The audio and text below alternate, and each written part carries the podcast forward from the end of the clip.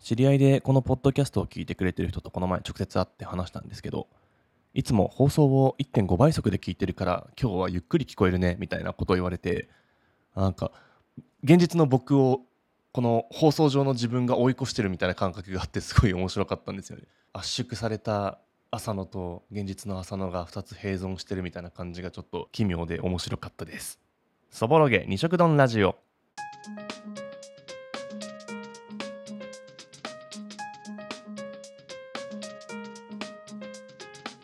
改めましてこんにちは。この番組は毎週のちょうど真ん中木曜日の正午にお届けしている一人語りのポッドキャストです。ライターでものづくり工房の管理人である浅野が仕事のことや遊びのこと真面目なことや変わったことなど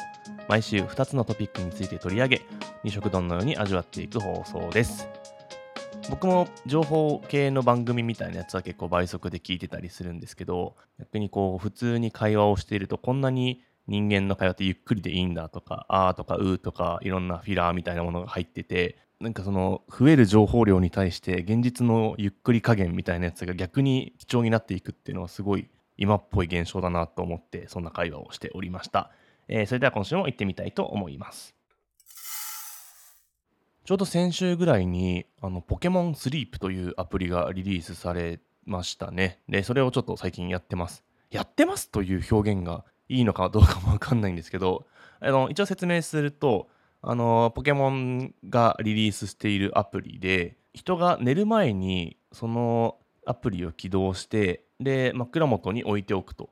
で、計測を始めるってボタンを押して寝ると、なんかその人がどういう風に寝てるかみたいなやつを記録してくれるんですよ。朝起きて、まあ、アラームみたいな機能も入ってるので、それで起きましたって言って、え、見返すとあなたはこういう時間これくらいの眠り具合でしたよみたいなことを教えてくれる。時間を計測するだけじゃなくて何て言うんですかね多分レム睡眠ノンレム睡眠みたいなことだと思うんですけどうとうとしてる時とぐっすりしてる時とみたいなその睡眠の違いの質を評価してくれてでその睡眠の質によってなんかポケモンがたくさん集まってくるみたいな。今日は8時間ぐっすり寝たからなぎなぎというポケモンがこんな寝姿をしてるよみたいなことが集まってきていてそれをまあ写真に収めるみたいな、えそういう仕組みになっているアプリです。でこれがなんかゲームなのかツールなのかすごい判断が難しいものだなってことを感じていてなんか僕個人的にはあんまりその睡眠計測みたいなやつとかは今までやったことがなかったので新鮮で普通に面白いなと思っているんですね。あのまあ一応リストバンドみたいなやつとかつけて睡眠時間の計測っていうのはあるんですけどさすがになんか寝る時までバンドをつけて寝るっていうのがちょっと違和感というか抵抗があってそれを今までやってこなかったんで枕元にスマートフォンを寝っ転がしとくだけでいいっていうのはなんかちょっとあやってみようかなというふうに思えるようなもので今んとこリリースから毎日やってるみたいな状況です。でその、まあ、スマートフォンをそもそも寝る前に触るのどうなのみたいなこととか起きた後にたくさん集まってきたポケモンの写真を撮るみたいな行為でちょっとなんか眠いけどなんでこんなこといっぱいやらされんねんみたいななんか割ともどかしいところもたくさんあるんですがなんかでもその体験として結構新鮮だなと思ったのが1個あって多分スマホのそのスピーカーマイクの機能をすごいふんだんに使ってるっぽくてでその鼻息とかの粗さとかリズムがどう刻まれてるかによっておそらくその睡眠の良し悪しを判断してるっぽいんですね。でその機能の中で朝起きてその自分の寝息というか動きが激しかったところをちょっと聞けるみたいな機能があるんですよ。深夜3時から3時10分の間の10秒間の音声ですみたいな再生すると僕の寝言というか寝息というか「はあ」みたいなこととかすごい布団がさわさわ動く音とかが聞こえてきてあ俺こんなに夜うだうだ言ってんだとかなんか苦しそうだなとかなんか幸せそうな声してるなみたいなそういう自分の寝言あるいは寝言未満みたいなものが聞けるってのがめちゃめちゃ面白かったんですよね。まずもって自分の寝た後の声とかを当たり前ですけど聞いたことないじゃないですか。たまにそれこそ昔合宿とかで「お前寝息すごかったよ」とか「なんかうなってたよ」みたいなことを言われるけどそれを今まで自分で確かめる術はないまあなくはないけどそれってその丸ごと録音ないし録画してそれを見返すっていうちょっとある種異常な行為をしないと ちゃんと聞けないものだったけど、まあ、このツールによってポケモンスリープが勝手にそれを記録してくれるので夜中の自分のうめき声とか今まで見聞きしたことがなかったものを知れたっていうのがすごい面白かったんですよね。これだけでもうやった価値あるわみたいな感じで若干の満足すらあるんですけどなんかツイッターとか見たら夜無意識のうちにおならをしてしまってその音が明確に取られててめっちゃウケるみたいなことがあったんですけど今のところ僕はないですけどまだしててもおかしくないですよね。その自分で制御できるもんじゃないから。そういう無意識の領域まで勝手に踏み込んで勝手にというか一応ポリポリシーみたいなやつがあってその音声もオンラインにはアップされませんみたいなことが書いてあったり嫌な人はそれをオフにもできるっていうので、まあ、その辺は配慮されてるかなと思うんですけどなんかそういうところが分かるみたいなところの面白さはすごいあるなというふうに思いました。なんかまあ他方でそのそれがゲームとしてうまく噛み合ってるかっていうとまあ微妙なところもありそうだなみたいな感じで自分の寝るスタイルを変えることによって別のポケモンに出会えるみたいな仕組みになっているので睡眠の強制というか睡眠のスタイルを変えるってどうやんねんみたいなこととか攻略という概念が存在するのだろうかみたいな話になってきていて RTA みたいな。リアルタイムアタックってゲームの最速攻略を目指すみたいな世界があると思うんですけど ことこのポケモンスリープに関してはそんなことを目指すべきではないっていうのはすごい感じますよね。逆にそれを本当にやるとしたら何だろう。その寝続けるしかないというかひたすら寝てクリアしましたって言ってでそのクリアに何の価値があんねんみたいなことを思ってしまうので、まあ、多分ゲームと捉えない方がいいんだろうなって感じはすごいするんですよね。なんかその日常の中でちょっと楽しくしてくれるみたいな。でその延長にポケモンがいて可愛いねみたいなそういう付き添い方付き合い方をしていくようなツールなのかなというふうに思いました。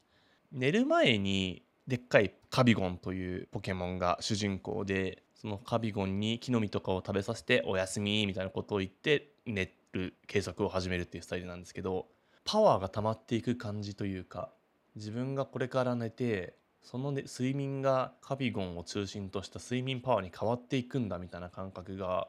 普通の今から寝るぞっていうのとは別の感覚があって、まあ、本当睡眠って体力を回復させるとか精神を回復させるためにの時間だとは思うんですけどそれが割とイメージとして反映されているのでなんかいつもより健やかな気分になるっていうのはちょっとあったかもしれないです、まあ、他方でこれをじゃあ誰になんかどうお金を払えばいいんだというか楽しかったというか貴重な経験ができたんで基本無料なゲームなんですけどなんかしたいなと思ったものの別に頑張ってお金を払ってポケモンを集めるためのアイテムを買うのもちょっとなんか違和感があるしというか クリアしたいわけじゃないしなみたいな感じがあってそこにお金を払うんだったらキャラクターの博士がしているカビゴンのアイマスクみたいなやつがあるんですけどそれの実物とかと交換したいなみたいなことを思ったりして、えー、なかなかすごいその生活を数値化してライフログを攻略していくみたいな方向性ってめちゃめちゃ大変なんだろうなみたいなことを感じさせられた、えー、そんなポケモンスリープの話でした。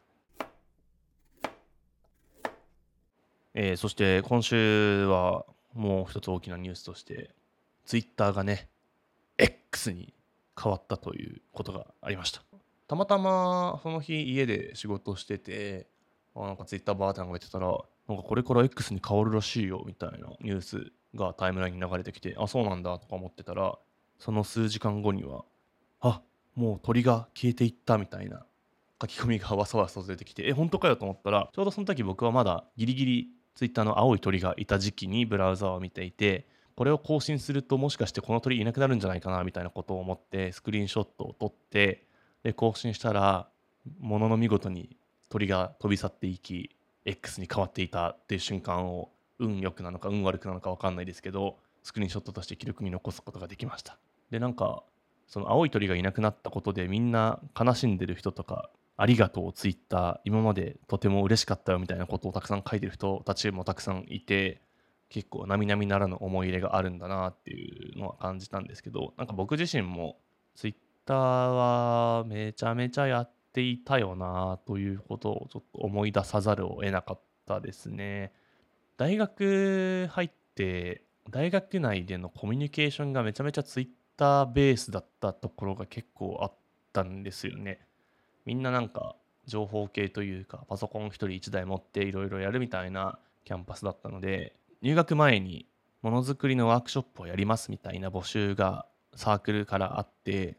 でその告知を見つけたのもツイッターだったしなんかそういう形式だからみんななんか個人のアカウントを入学前の段階とかから持っててそこでつながり合うみたいなことが起こっている時だったんですよね。多分それ10年前とかでなんか若干客観的に今話すとちょっと異常というか不思議な感じがめちゃめちゃあるんですけど毎日がキャンパスが始まったらほぼ毎日がオフ会みたいなそんな特殊な環境で育ってきたっていうことを思い出しましたね。何なんですかねその学校が始まる前からバーチャル空間上にみんなそういう勧誘だとかこれからの準備を始めるみたいなことが当たり前に運用されていたって思うと結構その影響というかそれがあるとないとでは結構自分の今の暮らしも結構違うかもなってのは思わなくもないし割とまあなかったらなかったで別の過ごし方とかがあったとは思うんですけど今の人生の構築にというかここに至るまでには割と大きい要素を持っていたんだなってことをちょっと思い出しました。これが X になったからといって別に機能的にめちゃめちゃ変わるわけはないと思うしなんかそれを代替するものがあり得るのだろうかどうかみたいなスレッズが始まったりしてそれも見たんですけどまあなんかあんま知り合いがたくさんいないというか多分人がいること自体が価値だったのでその意向がなくなってそんなに人がいない綺麗な写真とちょっとノウハウだけが流れてくるみたいな状況があんまりまだ楽しめてないのでスレッズにおいては多分今後も Twitter は見ていくんだろうなと思うんですけどまあ X か X って言い直すのめんどくさいですね。うん Twitter でいい気がするけど。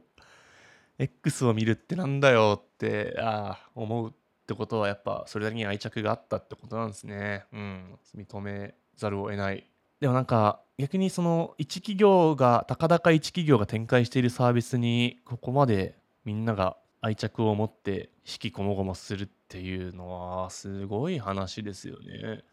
例えば昔からもインターネット掲示板みたいなものとかはあってミクシーみたいなソーシャルネットワーキングサービスもあったわけじゃないですか。でもそれがなんか僕の見てる範囲内ではそんなに激変するというか運営者が変わりましたとかリブランディングしますって言ってそこまで大きい絶望とか反発運動みたいなやつがあったっていうのは見てこなかったんですね。それは何でなんだろうな。なんかその大きな変化がある前に勝手に廃れていったというか勝手に引っ越し先があったからってことなのかもしれないですね楽しくやって飽きたよみたいなので勝手に消えていってで次の新しい船 SNS、Twitter が出てきたからそっちに移行するみたいなそういう感じの順繰りに移っていくみたいなインターネット民の大移動みたいなやつがおそらくあってそこのでっかい島が今ツイッターだったってことなんですかね。ななんだこれはその あの人人口が増えすぎたところに対してもうここはいっぱいだからちょっと出て行ってくれとかお金を払わないとやっていけないよってなった時にみんなどこに暮らしていく？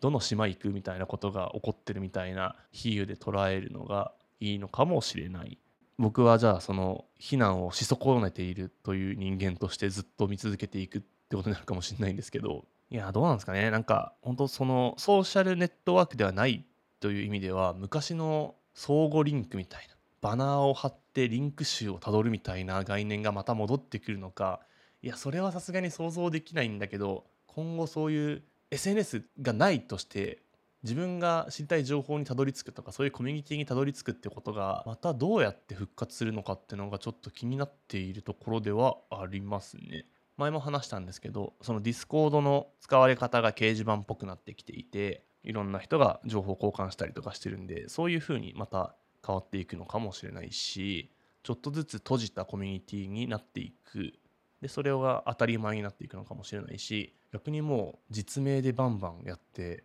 そこで交流するみたいなこととかがあったりするのかもしれないしちょっと全然わからないです。なんか自分が多分新しく学校に入って何かやり取りするみたいなことは今後多分ほぼほぼないのでデカデカコミュニティに入った時のやりくりっていうのがちょっと想像力の及ばない範囲になってきているのでちょっと自分の人生の中盤に差し掛かった感じはめちゃめちゃあるんですけど模擬的に体験したいというか その大人の SNS キッザニアみたいなやつがあったらちょっと体験してみたいかもしれないですね。割とそのそこに行く人はみんな無理して TikToker みたいなことをやったりするっていうのは地獄絵図かもしれないですけどあこういう人たちはこういうふうにコミュニケーションしてんのねみたいなことをちょっと体感していかないとめちゃめちゃ時代に追い越されてしまう感じもしていくのでなんかなんかいい方法があればなとは思っています。青い鳥はいなくなったけれどなんかその名残惜しさをちょっとまあここ数ヶ月は持っていくんだろうなみたいなことを思いつつ、えー、今後も見ていくんじゃないかなというふうに思います。日常生活の記録ってやっぱみんな残していきたいってことなんですよねおそらく、まあ、睡眠の数字は別にどうでもいいけど自分が思ったこと考えたこととか誰にも聞いてもらえないみたいなものをタイムラインに流していくみたいな行為がすごく日常のものとして根付いてきたってのがこの10年とかだったのかもしれないですね。昔の人はそれを思いついた時に隣の家の人とかあるいは手紙に書いてたのかもしれないですけどまあそういう意味ではあんまり変わってなくてそのツールが Web とか機械に変わっただけっていうふうに捉えるのが正しいのかもしれないですね。えー、そぼろげ二色丼ラジオは毎週のちょうど真ん中、木曜日の正午にお届けしております。概要欄にはフォームもありますので、お便り等々いただけると嬉しいです。それではまた来週お会いしましょう。さようなら。